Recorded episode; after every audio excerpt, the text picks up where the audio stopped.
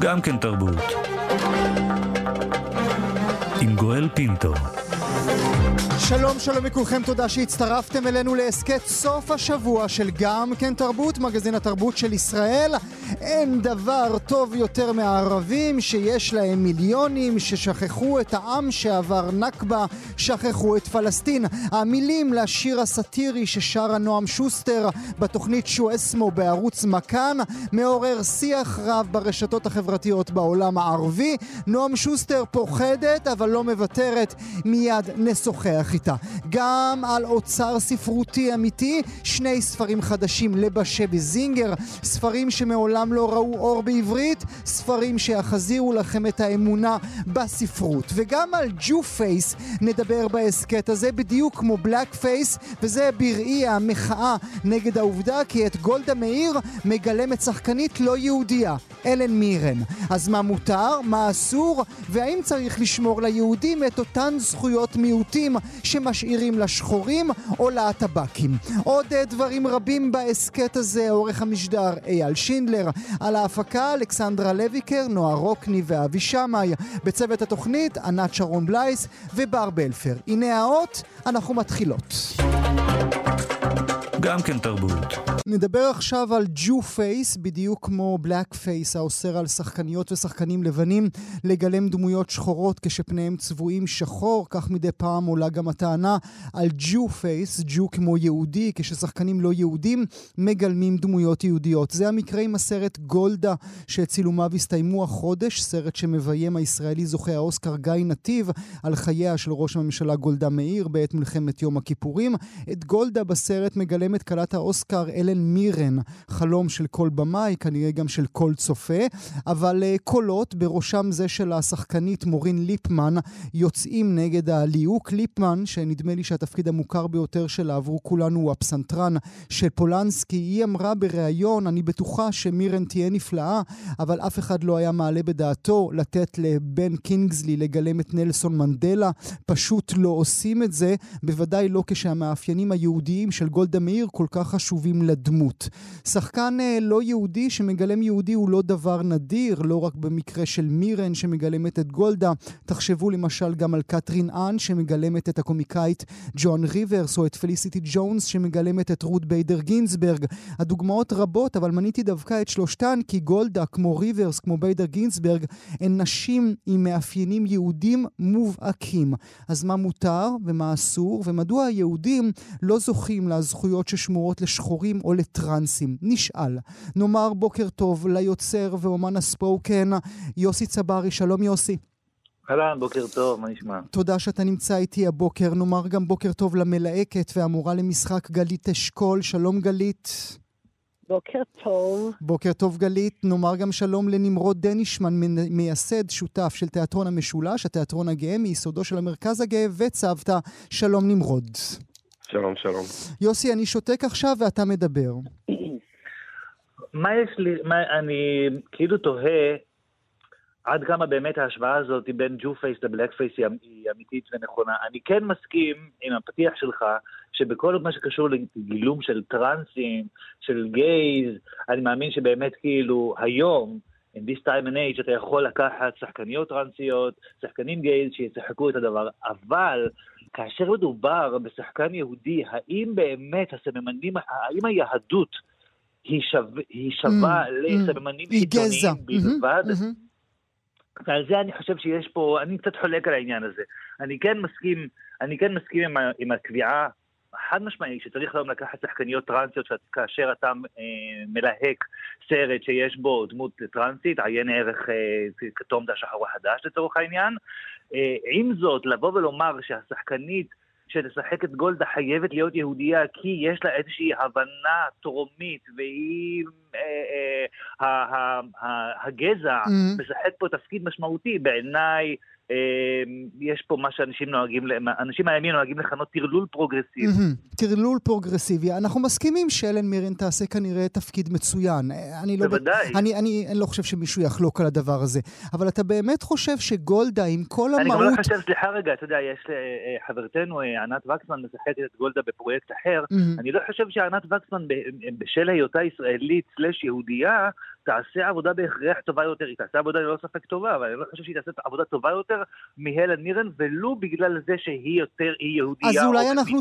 אז אולי אנחנו צריכים לפרק בשיחה הזו בין המונחים. אולי שאלת העבודה הטובה היא לא שאלה בכלל. זה שבן קינגסלי יעשה עבודה נהדרת כשהוא יגלם את נלסון מנדלה, מישהו חולק על זה שהגאון הזה יעשה תפקיד מצוין?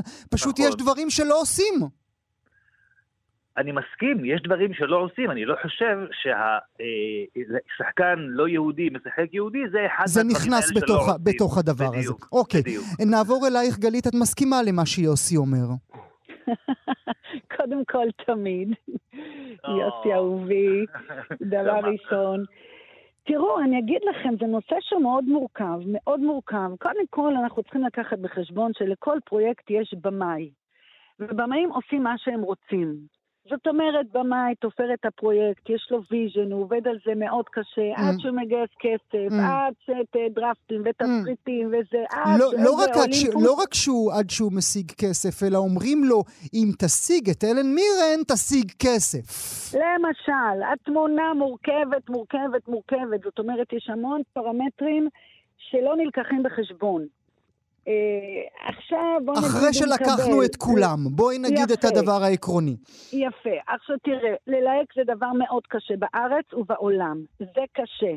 אתה צריך מישהו שיסחוב לך את הסרט, שיהיה כריזמטי, שיהיה מעניין, שיתאים לדמות, שהבמאי אוהב אותו, שהבמאי ראה אותו בחזונו בעיני דמיונו. זאת אומרת, אתה יודע, זה קשה מאוד לקלוע על הסרט שהבמאי חי בו. בוא נגיד ככה, הבמאים חיים בסרט, הם מדמיינים, הם רואים, לוקח להם זמן עד שהם תופרים את הוויז'ן. עוד לא הגענו לעיקרון, גלית. אין פה עיקרון, זה מה שאני אומרת לך, אין עיקרון. אז אני אגיד לך שכן יש עיקרון, כי כשאת מלהקת את על הספקטרום, ואת לוקחת שחקנים שאינם על הספקטרום, אני חושב שאת חוטאת. רגע, בוא אני אענה לך. לומד במאי, וכל הוויז'ן שלו, של הסדרה הזאת, שאותה הוא יצר וכתב, זה לעשות סדרה של גבול של הסדרה חברים, שאני בכלל לא היה לי ברור אם האנשים האלה הם על הספקטרום או לא. זאת אומרת, קוראים לה על הספקטרום, גלית. מה? קוראים לה על הספקטרום. אז מה? זו יצירה פרטית מקורית של בן אדם. יש פרויקטים שלוקחים אנשים שהם באמת על הספקטרום, ופרויקטים אחרים לגמרי. אפשר להתערב לבן אדם שביצירה שלו, זה חופש, יצירה זה חופש. האנשים עושים מה שהם רוצים, זה לא בדיוק שאתה יכול לבוא ולהגיד להם, בוא עכשיו תיקח לי את הגבול הזה מפה ואת הגבול הזה משם, ותהיה בתוך הקופסה כמו שאני רוצה. זה לא עובד ככה, לא, אבל אני מנסה להוציא ממך איזושהי עמדה ערכית. האם נראה לך הגיוני שגל גדות יכולה לגלם את קליאופטרה? עם כל מה שהדבר הזה אומר? אם מחר יבוא במים, שהוא חלם בלילה, שגל גדות היא קליאופטרה. מה אנחנו יכולים לעשות? אתה יכול להגיד לצייר איך לצייר, אתה יכול להגיד לבמאי איך לביים, איך לדמיין, איך לחלום, מה ליצור. יוסי, האם נשמע לך הגיוני שגל גדות תגלם את קליאופטרה? אתה היית באיזשהו עידן שאת לא יכולה לומר את זה, עם כל הכבוד. זאת אומרת, כן, את כן יכולה להתערב לבמאי בחזון שלו, כמו שבמאי לא ייקח היום שחקן לבן ויצבע אותו בשחור. שוב, לפני כמה חודשים פחות, אני לא יודע, העלו פה בארץ בגשר את אוטלו, כאילו, עם שחקן לבן, שצבעו אותו לשחור, זה היה נורא והיום. כמו שאת לא תעשי את זה, אני חושב, כמו שלפני שבוע, הורידו יצירה של אומן מהקיר, בגלל שהוא כתב ירושלים של חרה, אני חושב שיש פה איזושהי בעייתיות. נכון שעושים את זה, זה לא בסדר שעושים את זה. נכון, אבל איפה כאן? אני אגיד לך מה, זה כאילו אומר, השחקן, הלבן, הסטרייט, היפה לרוב, זה הדבר הנכון, המועדף, התקין, ואם אנחנו רוצים עכשיו, אותו צריכים לשנות בשביל שהוא יביא לנו את הסטייה. את הטרנסג'נדר, את השחור, את הפחות טוב. אני אגיד לך, יוסי, מהניסיון שלי, תהיה בטוח שבמאים עושים את כל המאמצים. אני בטוחה שגיא חשב טוב טוב וחיפש טוב טוב שחקנית יהודיה שתעשה, אני בטוחה. לא, אגב, פה אני לא בטוח שאני מסכים, פה אני לא בטוח שהוא היה צריך לחפש שחקנית יהודיה, פה היה צריך לחפש שחקנית טובה, כי אני לא חושב שעל היהדות של גולדה הייתה איזה משהו משמעותי. אני אחלוק עליך, כי אני חושב שלשטייטליות של גולדה מאיר יש חשיבות מאוד מאוד גדולה למהות של המנהיגה הזאת. שטייטליות של גולדה מאיר יש לה מקבילה גם אצל הלבנים האלן מירנים. אוקיי, בסדר. אני רוצה רגע שנשים נקודה ברשותכם, אני רוצה לעבור אליך נמרוד. אני חושב שבעולם הלהט"בי, תתקן אותי כמובן אם אני טועה נמרוד, ראינו רק לפני כשנה שערוריה מאוד גדולה שהסתיימה לה בקנייה, כאשר זאת איך קראו לה, סקרלט ג'ואנסון, הייתה אמורה לגלם גבר טרנס, וברגע שזה יצא זה התפוצץ והיא ויתרה על הפרויקט. אני חושב שבעולמות של ההומואים, הלסביות והטרנסים כבר מבינים שאי אפשר ששחקנים סטרייטים יגלמו אותם על המסך. אני אגיד יותר מזה, בגלל שאני מגיע מעולם התיאטרון, בתיאטרון יש משהו שהוא קצת יותר פתוח אומנותית, ושאנחנו רגילים לראות בליהוק איזושהי בחירה אומנותית. כלומר, לפעמים אתה משחק עם הליהוק בכוונה שהוא לא יהיה תואם לדמות שנכתבה, כדי להגיד איזושהי אמירה אומנותית, ובכך בתיאטרון קצת יותר פשוט לנו מהבחינה הזאת. אבל אני חושב שהנקודה של ליהוק סטרייטים לתפקידים להט"בים, הומואים ולסביות, אבל עוד יותר מזה טרנסים וטרנסיות, הוא חוטא מתוך העמדה הפריבילגית, מתוך העמדה של המיינסטרים, שלא נותן מקום לקבוצות מיעוט, לייצוג נאות של קבוצות מיעוט על המסך. עכשיו, אפילו את הייצוג של עצמם, כן. בדיוק, כל פריבילגיה זה פריבילגיה, זה משהו שצריך להיות מודע אליו, וגם אנחנו בתיאטרון, אנחנו שמים לעצמנו למטרה ללהק להט"בים, לתפקידים להט"בים בעיקר, כי ללהט"בים אין תפקידים בתיאטרון, כי לא נכתבים תפקידים להט"בים, וכי להט"בים שלא עוברים, אתה יודע, דאבל קווט, סטרייטים, לא מקבלים תפקיד.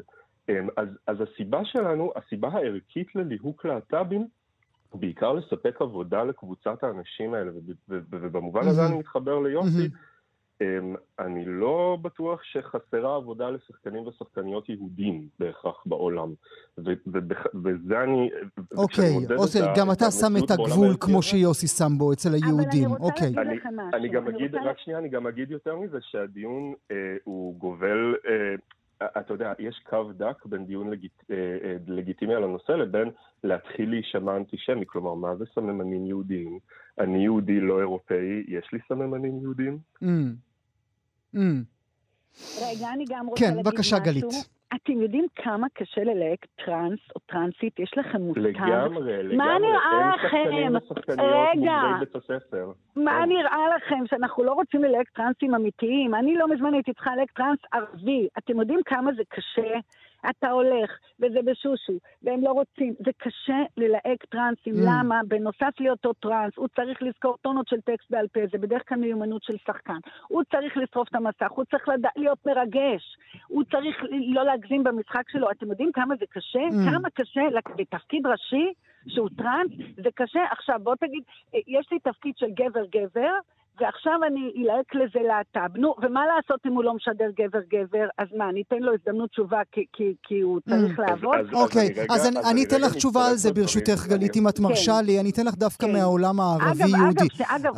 אני אתן לך דוגמה אחת מהעולם הערבי-יהודי. את תמיד תראי ערבי שמשחק ערבי, אף פעם לא תראי ערבי שמשחק יהודי. למה? לא בדיוק, לא נכון. לא נכון, לא נכון, לא נכון. אנחנו לייקנו לפמיליה. לייקנו אותו פסיכולוג ערבי, תפקיד של, איסה, נורמן איסה. נורמן איסה? כן, לייקנו אותו לתפקיד של פסיכולוג בלה פמיליה, יוסף סוויד קיבל המון תפקידים, על הדקה. לא, איפה שאין מבטא ואפשר, אנחנו מלהקים, בטח. בטח. אגב, עכשיו, כן. בבקשה, נמרוד. אני חושב לאמירה הזאת ולהגיד שאני חושב שבנושא הזה, אגב, הדיון החשוב הוא בתחום היוצרים ופחות בתחום השחקנים. כי כשיש ייצוג ליוצרים להט"בים, ליוצרות נשים, ליוצרים פלסטינים, אז נכתבים דמויות גם לשחקנים להט"בים. נכון מאוד, וגם הם גם שלמות יותר ועגולות יותר ומלאות יותר ואמיתיות יותר. יוסי, אני רוצה שתגיד משהו בכל הנוגע לעולם המשחק, נגיד אצל מישהו שההנכחה שלו היא מאוד מאוד ברורה, השפה שלו, המבטא שלו, הדרך בה הוא מדבר, היא מאוד מאוד ברורה. אתה מדבר עליי.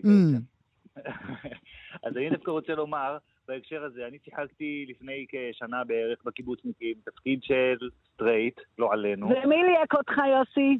בבקשה, מדברת איתי כרגע גלית אשכול, שהתעקשה אפילו, אני חושב שאני... נכון. ואפילו לא ידענו את זה, כן. נכון.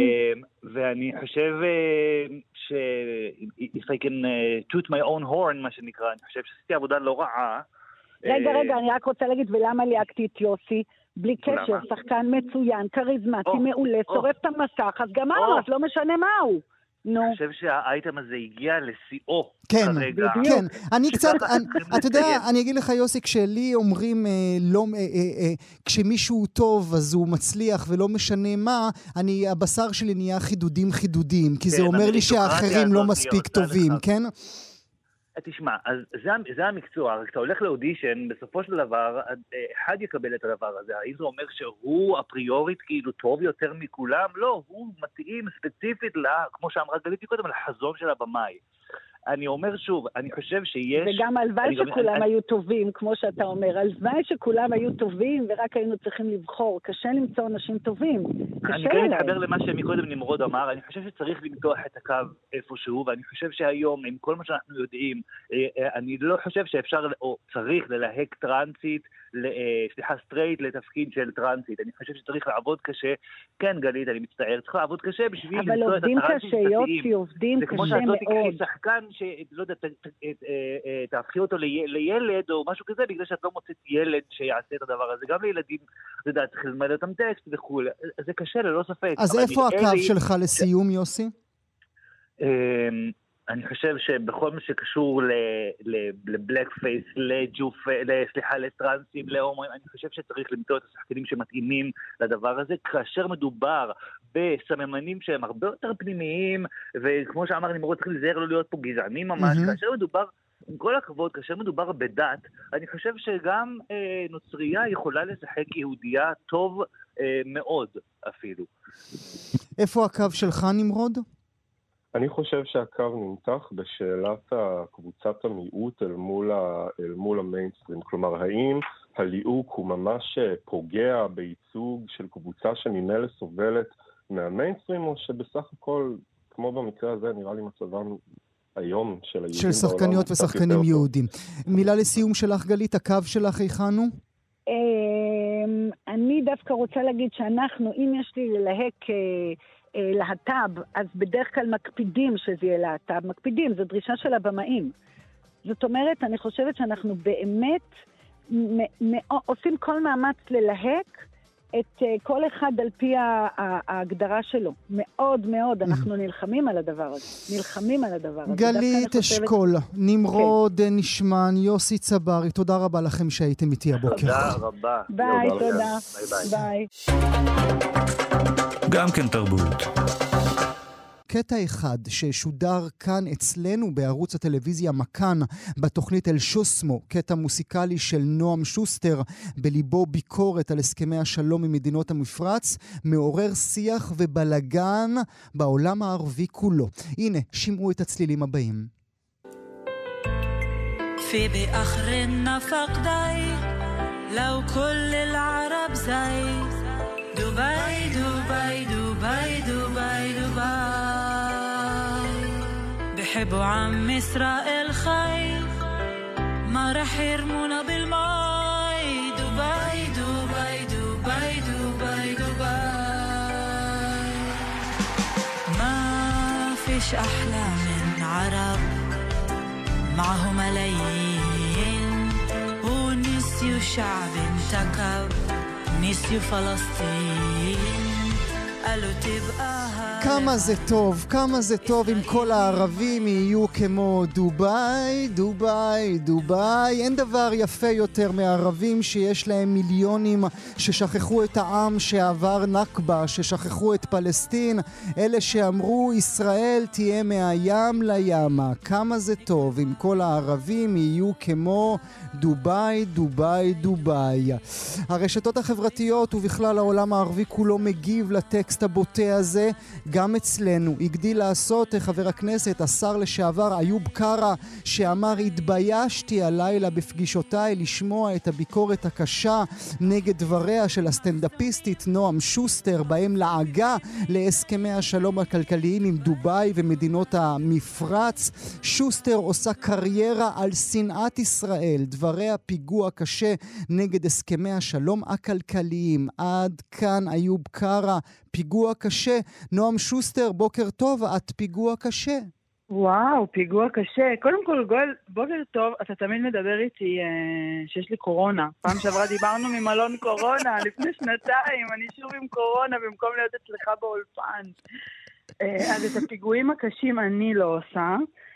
פוליטיקאים מושחתים ושקרנים שלא עושים שלום פה עם הפלסטינים, הם אלה שעושים לנו פיגועים. אני קומיקאית וסטנדאפיסטית שמשתמשת בכלי המאוד מאוד רלוונטי וגם אפקטיבי שקוראים לו סאטירה, ביחד עם כותבים מדהימים שכולם פלסטינים אזרחי ישראל, היוצרים של הסדרה אלשוסמו, הכותב המבריק של הסרטון הזה ושל השיר הזה שקוראים לו רזי נז'ר, בהפקה של C Genic בחיפה. כולם אמנים מקומיים, כותבים, מפיקים, ביחד עם מכאן, הביאו את הקטע הזה. אני שמחה מאוד להיות חלק מקהילה של יוצרים שלא מפחדים להביע ביקורת על מה שקורה פה.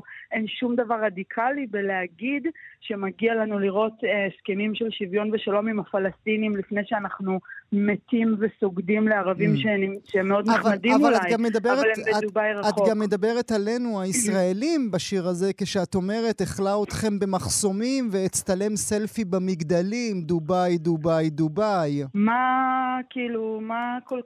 אני באמת לא מצליחה להביא, כאילו קודם כל, סאטירה, זה התפקיד שלה, בשביל זה התכנסנו. אני לא המצאתי את המחסומים, ואני גם לא הראשונה שאומרת בתוכנית קומדיה, שיש מחסומים ושנעצרים במחסומים פלסטיניים, זאת מציאות יומיומית. זאת אומרת, אם למישהו קשה לשמוע את המציאות הזאת, זה כבר משהו אחר. זה כבר לא באשמתי. אני כקומיקאית וכאמנית וכסטנדאפיסטית גם, שלא מתפשרת אף פעם על הפוליטיקה שלה, משתמשת בערבית שלה, באומנות שלה, ובעברית, זה כל המהות של מה שאני עושה.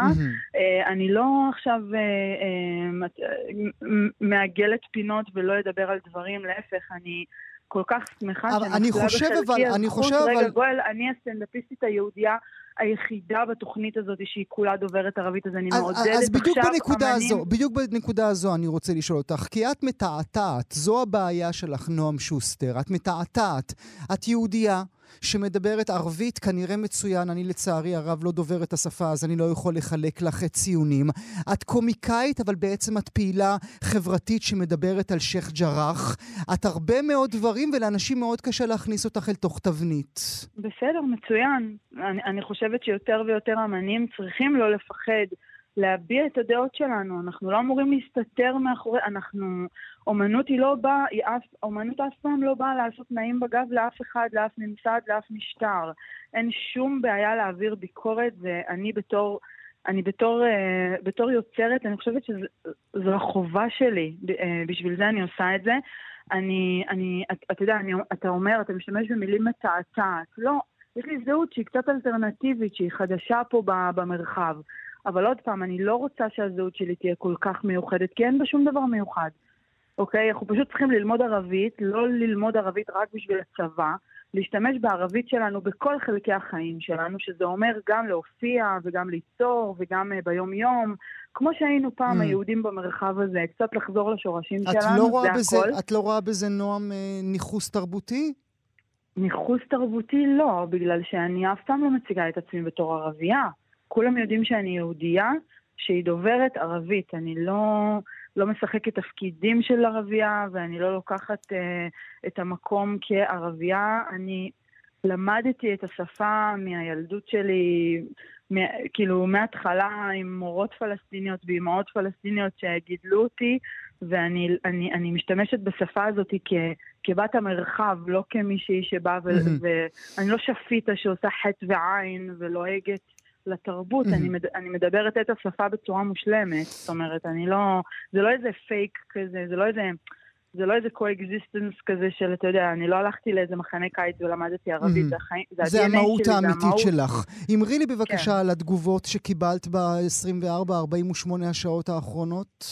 וואו, זה פשוט מטורף להיות עם קורונה בבית ולהתמודד עם הפיגוע הזה, בהחלט פיגוע, כמו שאיוב קרא לו. התגובות הן הכל, כל מה שאתה יכול לדמיין. זאת אומרת, בעולם הערבי, בגלל שאתה יודע, זה לא הפיגוע הראשון שלי עם משהו ויראלי, הייתה לי הצעת ניסויים לנסיך הסעודי שהייתה ויראלית, ואז היה לי איזה מדריך למטייל מדוביי לישראל שעשיתי שהיה ויראלי. תמיד הדברים הקומיים שאני עושה בהקשרים האלה, הם קצת, כאילו, הם לא מובנים, בגלל שמצד אחד לא מאמינים שיש באמת יהודיה ישראלית שמשתמשת בערבית שלה בשביל הסתירה, בשביל הביקורת, אז זה נורא נורא מבלבל. ומצד שני, עכשיו הרבה יותר אנשים מבינים, וקיבלנו גם המון תהודה, כאילו וואו, תודה, זה קודם כל היה משעשע, זה היה מצחיק, זה נכון, זאת ביקורת שהיא לגיטימית. אלה הדברים הטובים, מה עם הדברים הרעים? הדברים הרעים, אני צריכה לספר לך, לכי לעזה, יעזה, מהצד היהודי, ולכי וערבים, מה את רוצה, ומה זה, כאילו יש גם הכל, יש חוסר אמון. מהיהודים ראיתי, את מוציאה את דיבתנו רעה, בגללי חיזבאללה משתמשים כדי להגיד כמה אנחנו רעים וגרועים, אבל איזה דברים רעים הערבים כתבו לך? אני חושבת שבצד הערבי זה יותר עניין של חוסר אמון וחוסר היכרות עדיין עם כל העניין הזה. זאת אומרת, של החופש, של היכולת להגיד מה שרוצים? כן, לא, כאילו לא רק זה, גם, רגע, את רוצה שנאמין לך שאת יהודייה, שאומרת את הדברים האלה בערבית, ושנאמין שערוץ ישראלי, מכאן, ישדר את זה.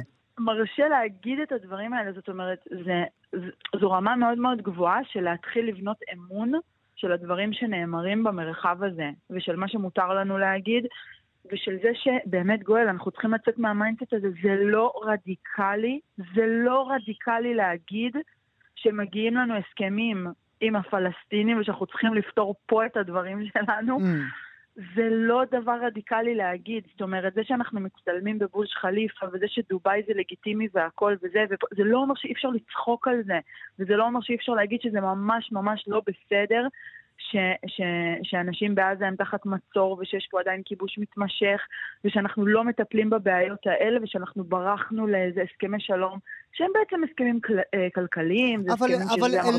אבל אל מי השיח שלך? השיח שלך הוא אל תוך הישראלים היהודים פנימה או החוצה?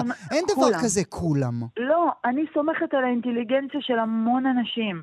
אני מאמינה שבעולם הערבי יש אנשים שרוצים לשמוע את זה, אני מאמינה שפה יש אנשים שרוצים לשמוע את זה, וגם אני, אתה יודע, אנחנו מדברים עליי, כי אני הייתי הפרצוף כאילו של השיר הזה. עוד פעם, אני חלק מתוכנית סתירה במכאן, שנקראת אלשוסמו.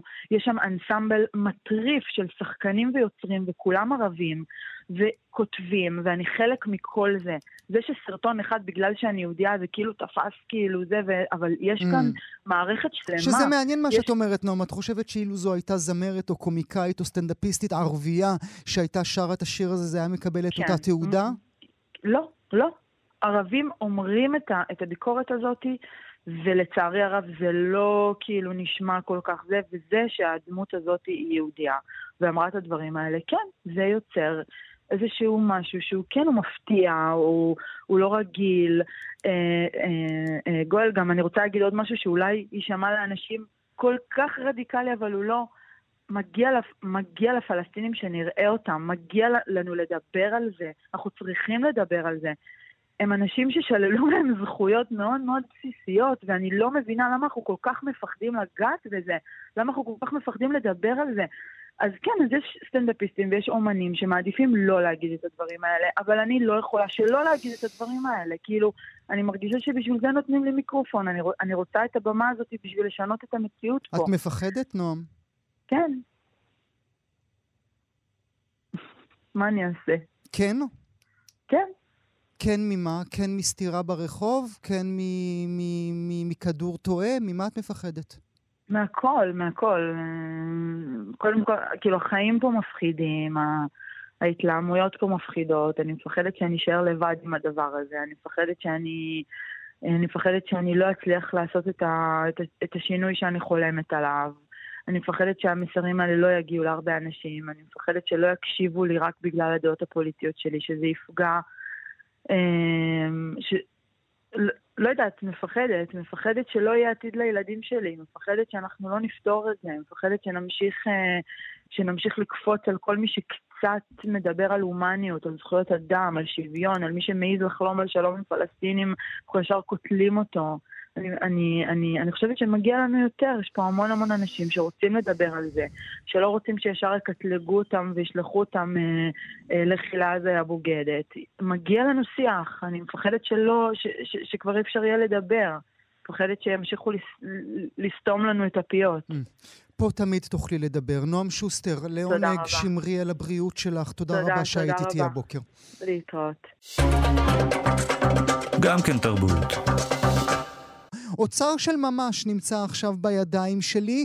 אוצר, כמו שאמרה ענת שרון בלייס, מחזיר את האמונה בספרות ומזכיר לנו מדוע הכותב המדובר זכה בפרס נובל לספרות. שני ספרים באוצר, שניהם לא תורגמו מעולם לעברית, אחד מהם מעולם לא פורסם כספר באף שפה, ועד כמה שזה נשמע מוזר לומר בחודש ינואר 2022, 30 שנים לאחר שהסופר מת ויותר מ-40 שנים מאז זכה בנובל, מדובר בשני ספרים חדשים של בשביס זינגר שרואים אור עכשיו בהוצאת פרדס. מי שאחראית לא רק על התרגום אלא גם על מציאת האוצר עצמו היא הדוקטור בלהה רובינשטיין, חוקרת ספרות ומתרגמת מיידיש לעברית, שנמצאת איתי הבוקר.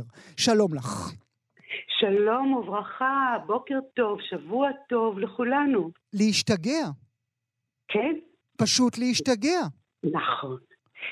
זאת חגיגה שמחממת את הלב בצורה מטורפת. וכמו כל דבר נפלא שיכול להגיע במקרה, בלי שיהיה מתוכנן. זה מה שקרה כאן. אז כמה זמן את יושבת על האוצר הזה? מתי הפעם הראשונה שאת עומדת מול משהו של בשביס, שאת בוודאי מכירה לאורך ולרוחב, ואומרת לעצמך, רגע, מה זה? תשמע, זה סיפור מדהים. לפני הרבה שנים, אני הייתי בידידות עם בנו של יצחק בשביס זינגר, ישראל זמיר, שזכרו לברכה. והוא אמר לי פעם, את יודעת בלהה, יש בבוידים של אבא שלי עוד המון יצירות ספרות. כשאני שומעת בוידים, אני חושבת על בוידים במובן הפשוט של המילה. כן. ובאיזשהו אופן צחקתי וזה... כן, וזה, כי זה הבוידים ששמים בו את המפות ואת כלי החשמל שמעבירים לנדוניה. כן. ועברתי.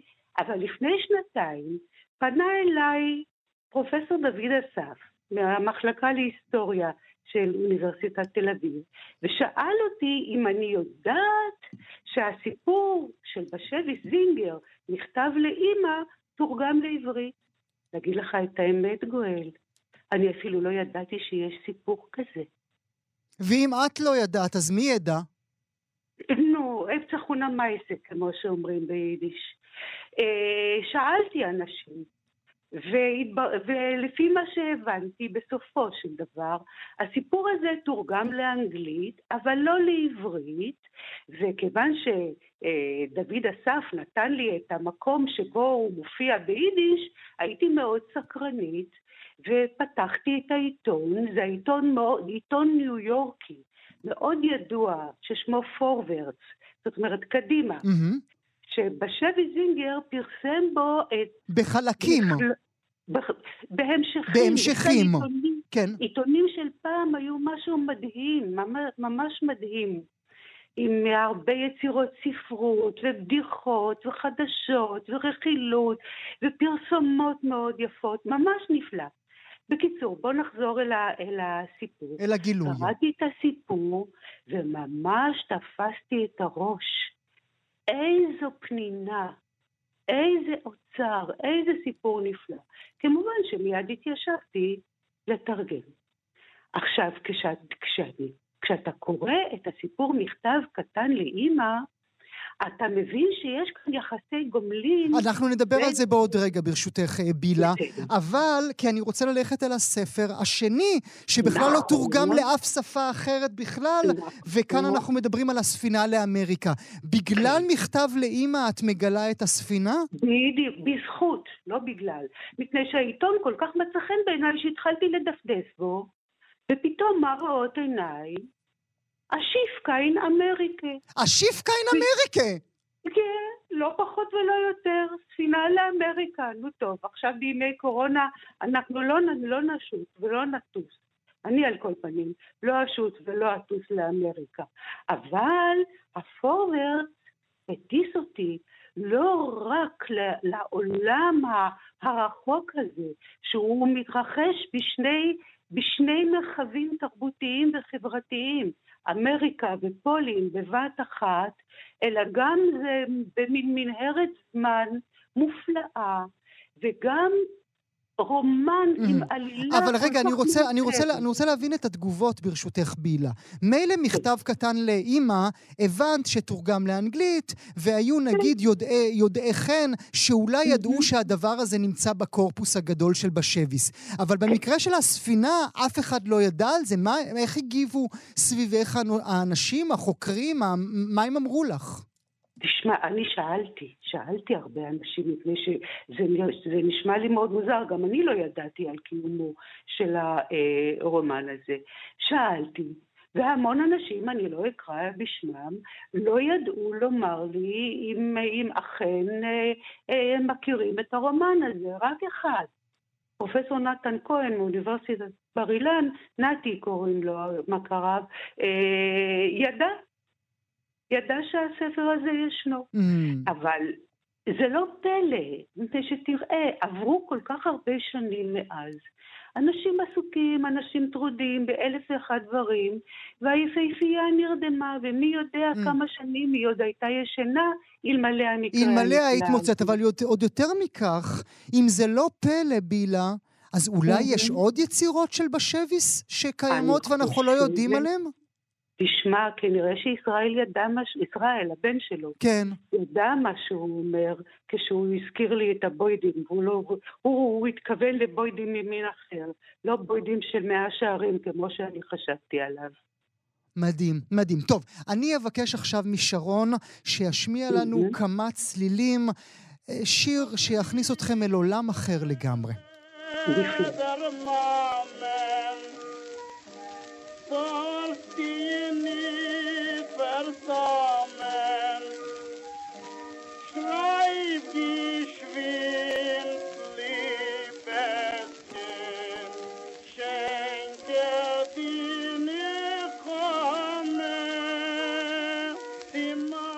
הדוקטור רובינשטיין, מה זה השיר הזה? אוי, זה משהו נפלא. תשמע, כשאני שומעת את זה, הגרון שלי ממש נשנק. הבריבה לדרמאמן, זה שיר שנחשב על ידי עניני טעם כשונד. תלמדי אותי רגע איך אומרים את זה ביידיש? אני אגיד לאט. הבריבלה זה נקרא מכתב קטן, דרמאמן. הבריבלה דרמאמן, אוקיי, הבריבלה דרמאמן. ואחר כך יש לזה המשך, זולסטו נישט פרזאמן, אל תתמהמה, אל תשכח לכתוב. וזאת הייתה ממש תופעה. מכתבים היו אמצעי התקשורת המרכזי בין בני אדם. וכאן אנחנו נמצאים... שהאימא בעצם הורגת והיא אומרת, אל תשכח לכתוב לי, תן לי איזשהו סימן חיים, תגיד לי שאתה עוד חלק מהחיים. והשיר הזה רלוונטי לנו, כי בעצם את מלמדת אותנו, הדוקטור רובינשטיין, שהסיפור כולו של בשביס מבוסס על השיר הזה בעצם. בדיוק.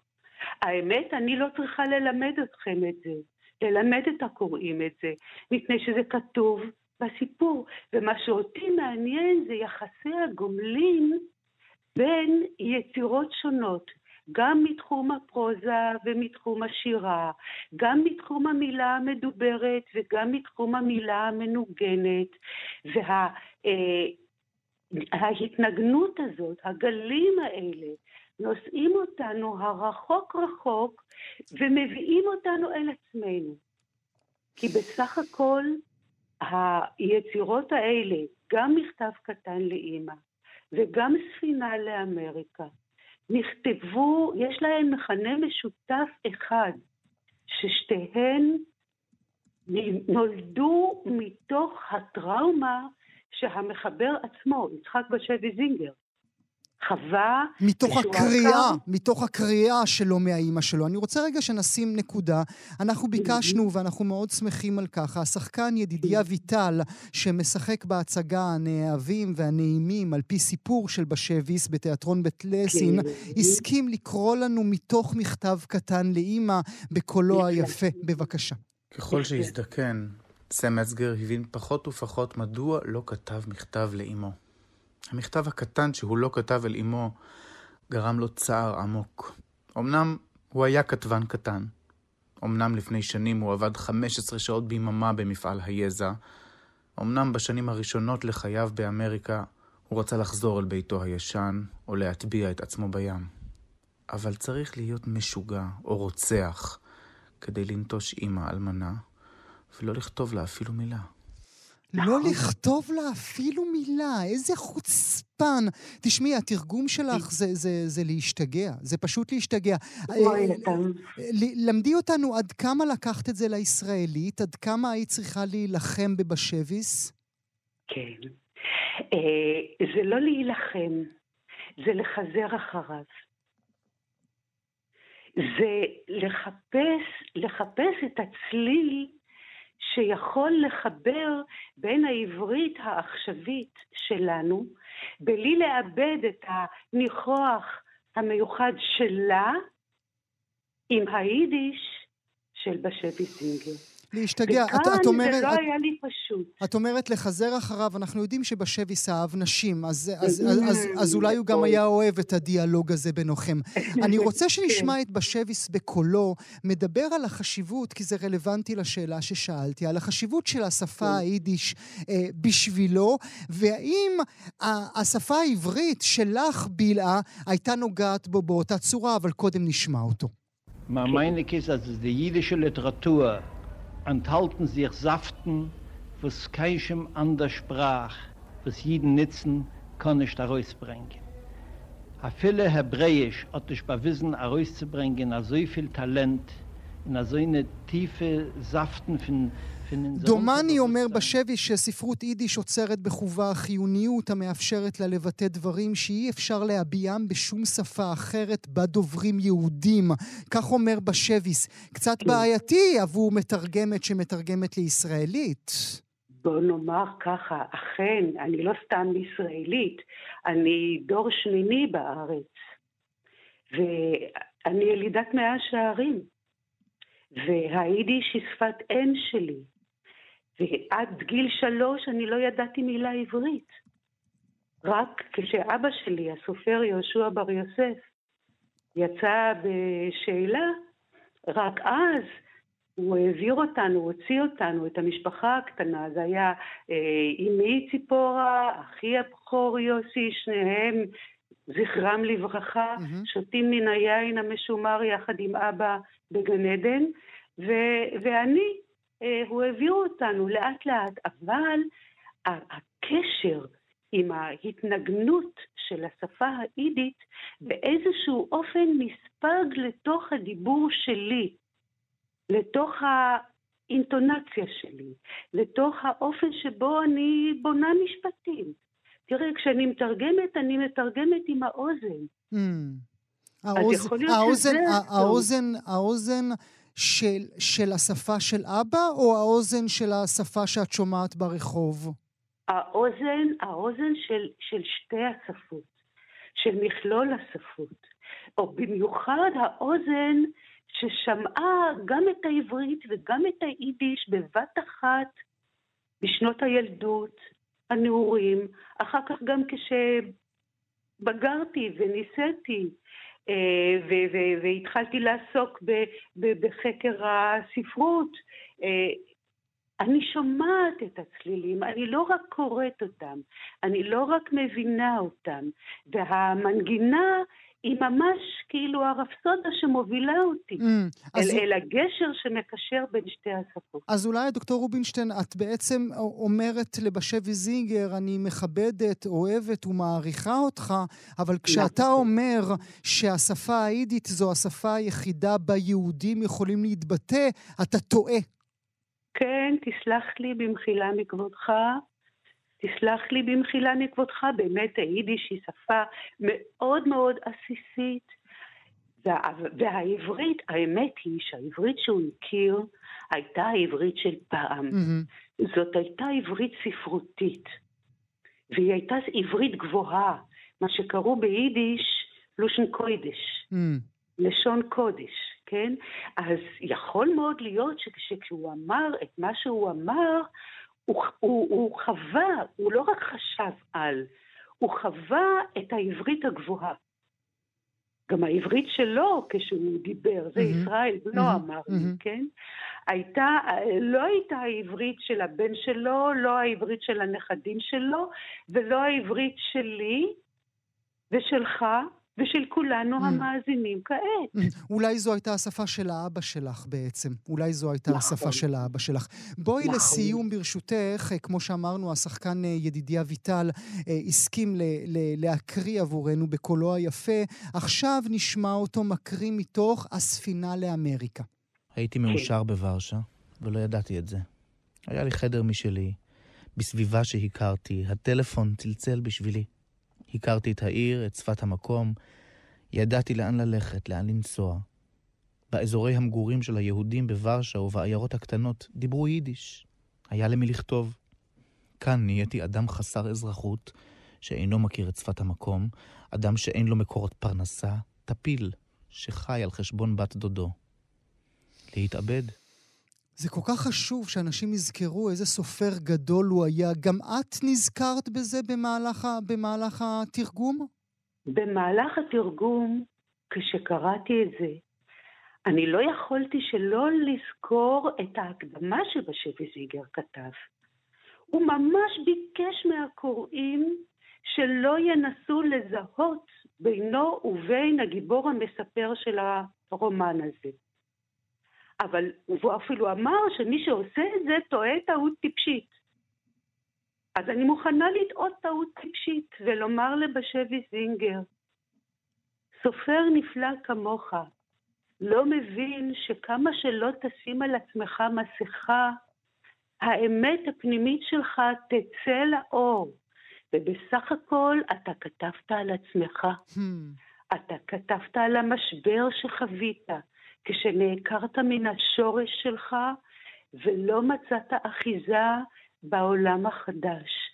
כשחווית רגשות אשמה, כשהפקרת את אהובותיך בפולין, את בנך, הילד הקטן. ומה שמדהים הוא שהקרע הזה מוביל לאיזה מין מסע נפשי, שכל אחד מאיתנו יכול לחוות אותו בצורה כזאת או בצורה אחרת, יחד עם המחבר, יחד עם הגיבור, ובמיוחד יחד עם עצמו, ועם העלילה המסעירה והמרתקת. מרתק. אני רוצה מילה לסיום ברשותך. מה מעמדו של בשביס היום ברחבי העולם? אני תוהה בהקשר של הספינה לאמריקה. האם העולם יודע שמין מציאה שכזו מצאת עבורם? אני בטוחה שברגע שהספר רק עכשיו יצא לאור, זה ממש לחמניה חמה. כן, הוא רק עכשיו יצא לאור.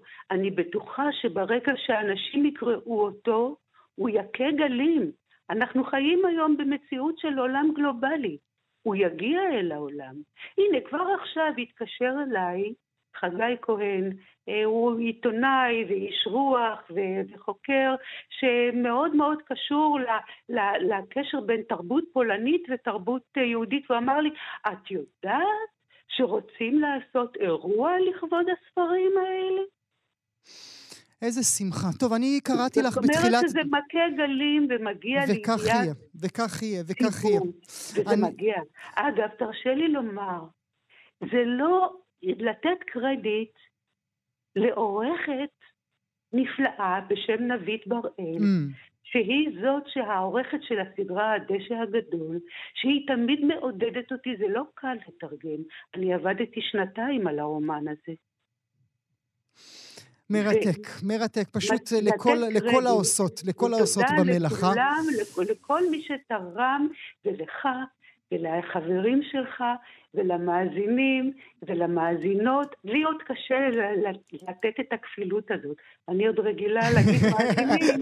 בפעם הבאה שאת תתרגמי את בשביס, את תעשי את זה בשפה מגדרית נכונה ל-2022. הדוקטור בלהה רובינשטיין, לעונג ואהבה רבה. תודה רבה שהיית איתנו הבוקר. גם כל טוב, בוקר טוב ורטוב. גם כן תרבות.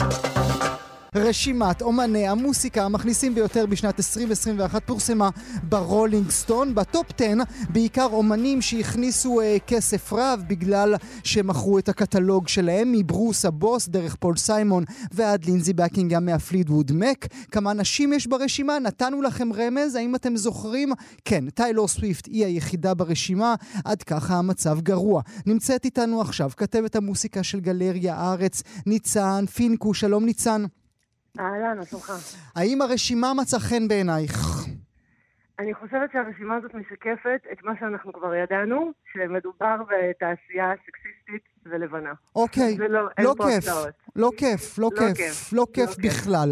זה שהבוס נמצא במקום הראשון, זה היה ברור לנו, כמו שאת אומרת, ניצן, בגלל שידענו שהוא מכר את הקטלוג בכ$500 מיליון, הגיוני שהוא יגיע לזה. אבל האם תיארת לעצמך שכל כך הרבה מהרשימה יהיו אנשים שמכרו ב-2021 את הקטלוג שלהם? את האמת שכן, בגלל שזאת הייתה המגמה הכי נפוצה והכי מדוברת של השנה האחרונה. מה שקורה בעצם זה שבגלל הקורונה, אומנים לא יכלו לצאת למסעי הופעות ברחבי העולם, שזה היה הדרך העיקרית שלהם להתפרנס, גם אומנים מאוד מאוד גדולים, לא רק הקטנים כפי שאנחנו טועים לחשוב, וברגע שהבינו את זה, הבינו שהדרך היחידה והטובה ביותר להחזיר לעצמם את ההשקעה שהם הפסידו, ולנסות להתגבר על המשבר הזה שנוצר בעקבות הקורונה, שאנחנו למעשה עדיין לא יודעים מתי הוא יתעסק, הדרך הכי טובה להתמודד עם זה היא למכור את הקטלוג, שזה למעשה הזכויות של הפרסום, של כל השירים שאי פעם כתבתם או כתבתם. במקרה של ברוס ברינגסטין היה מדובר כמובן במאות שירים, במקרה של לינזי בקינגהאם גם 160 שירים, מדובר גם בשירים שהם כתבו בקריירת הסולו וגם בקריירה בלהקה. שהדבר הכי חשוב כאן הוא התחרות שנוצרה בין סוני פאבלישינג לבין היפנוזיס רקורד וכל מיני חברות שמתחרות אחת בשנייה, והיא תצליח לקנות הכי הרבה שירים פופולריים שאנשים אוהבים. וזה הפך את האומנים למה? לסקסים יותר, במובן הזה שנלחמו, עשו מלחמות מחיר עבור הקטלוג שלהם. יופי, אנחנו שמחים, יופי, יופי. כן, מישהו כמו פול סיימון מקבל משהו, תשמע, אני שמחה שפול שם אנשים כמו פול סיימון שם. את הולכת להגיד משהו רע על פול סיימון, כי יהיה רב אמר אם את הולכת להגיד עליו עכשיו משהו רע.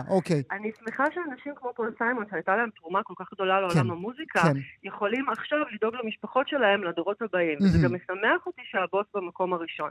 אבל צריך לשים לב מה הביא אותו לשם. לא רק העסקה הזאת המאוד מאוד גדולה ומשמעותית שבה הוא מכר את כל השירים שלו, אלא גם שיתוף הפעולה שלו עם ברק אובמה, וגם ההסקט, נכון? הפודקאסט הזה, שכחתי ממנו. אוקיי. היה גם ספר וגם הסקט.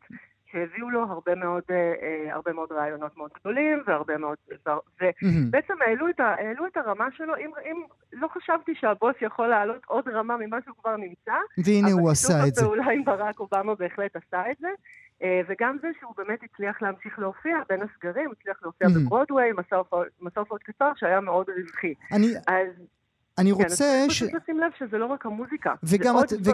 וגם את מזכירה לנו אנשים נוספים שמכרו את הקטלוג שלא נכנסו אל הרשימה. את טועה בשיחה איתנו איפה הקטלוג של בוי, למה הוא לא נמצא ברשימה, איפה דילן, למה הוא לא ברשימה, אבל את זה נניח בצד. את אומרת דברים נוספים שהם עשו. זה נורא מצחיק, כי קניה ווסט ברשימה עם 250 מיליון דולרים, בעיקר מהבגדים שהוא מוכר, לא מהמוזיקה שלו. כן. וג'ייזי שם בזכות אלכוהול ויין. כלומר, כל האקסטרה הזה, וכמובן טיידל. אז רגע, אז זה בעצם רשימת עקוז. זה לא באמת רשימה של אנשים שעשו כסף מהמוסיקה שלהם. זה קונגלומרטים שבראשם במקרה עומד זמר. נכון, אני מסכימה מאוד עם זה. זה מדויק מאוד. ובעצם הדבר שהכי בולט ברשימה, כמובן, זה שם כולם גברים, ויש לנו רק אישה אחת, רק את טיילור סוויפט. וזה בעצם הנושא שהעסיק את רוב מי שסיקר את הסיפור הזה, בגלל שזה נראה מטורף. מה, נשים לא כותבות לעיתי ענק? נשים אין זמרות מטורפות? איפה ביונסה לצורך העניין? למה יש לנו שם את ג'ייזי ולא את ביונסה? כלומר, יש איזו בעיה שם. עכשיו, טיילור סוויפט זה באמת הסיפור הכי מעניין, בגלל שהיא זו שהצליחה במסגרת ההקלטות שלה של טיילור ורז'ן, לגרום לזה להחזיר לעצמה את כל ההקלטות. כן, וגם לעשות הקלטות מחודשות של כל הדברים, כדי לשמור על הזכויות של הדברים האלה. אבל אולי נסיים במות לקרוא. מה להזזל? להקת גלם מטל עושה במקום השמיני עם, רגע, העורך שלי כתב לי, עם 100 מיליון דולר הכנסות. אז כאן מגיע הדארק סייד של הרשימות האלה. להבנתי, בכלל היה להם משמעותית פחות הכנסות. הקטלוג שלהם היה שווה רק 80 ולא 100. הייתה שם כנראה איזה בלבול, אבל זה באמת מראה לנו איך להקה שאף אחד מאיתנו לא יכול להגיד מהראש 3 שמות של שירים שלהם. לא, אפילו לא אחד, כן. אפילו לא אחד. איך היא מצאה את עצמה שם? רק בזכות זה שהם הצליחו באופן מאוד חכם לשמור על הזכויות שלהם לאורך כל השנים. זה שהם לא ויתרו על הזכויות ואף פעם לא מכרו אותם, שהיה להם הזדמנויות לעשות את זה וחיכו עד שהם יגיעו למשהו כמו 4 עשורים של קריירה, זה משהו שמאוד מאוד עזר להם להגיע למקום הזה. מרתק, פשוט מרתק. טוב, את חכמה כהרגלך, ניצן פינקו לעונג רב, תודה שהיית איתי הבוקר. תודה לך.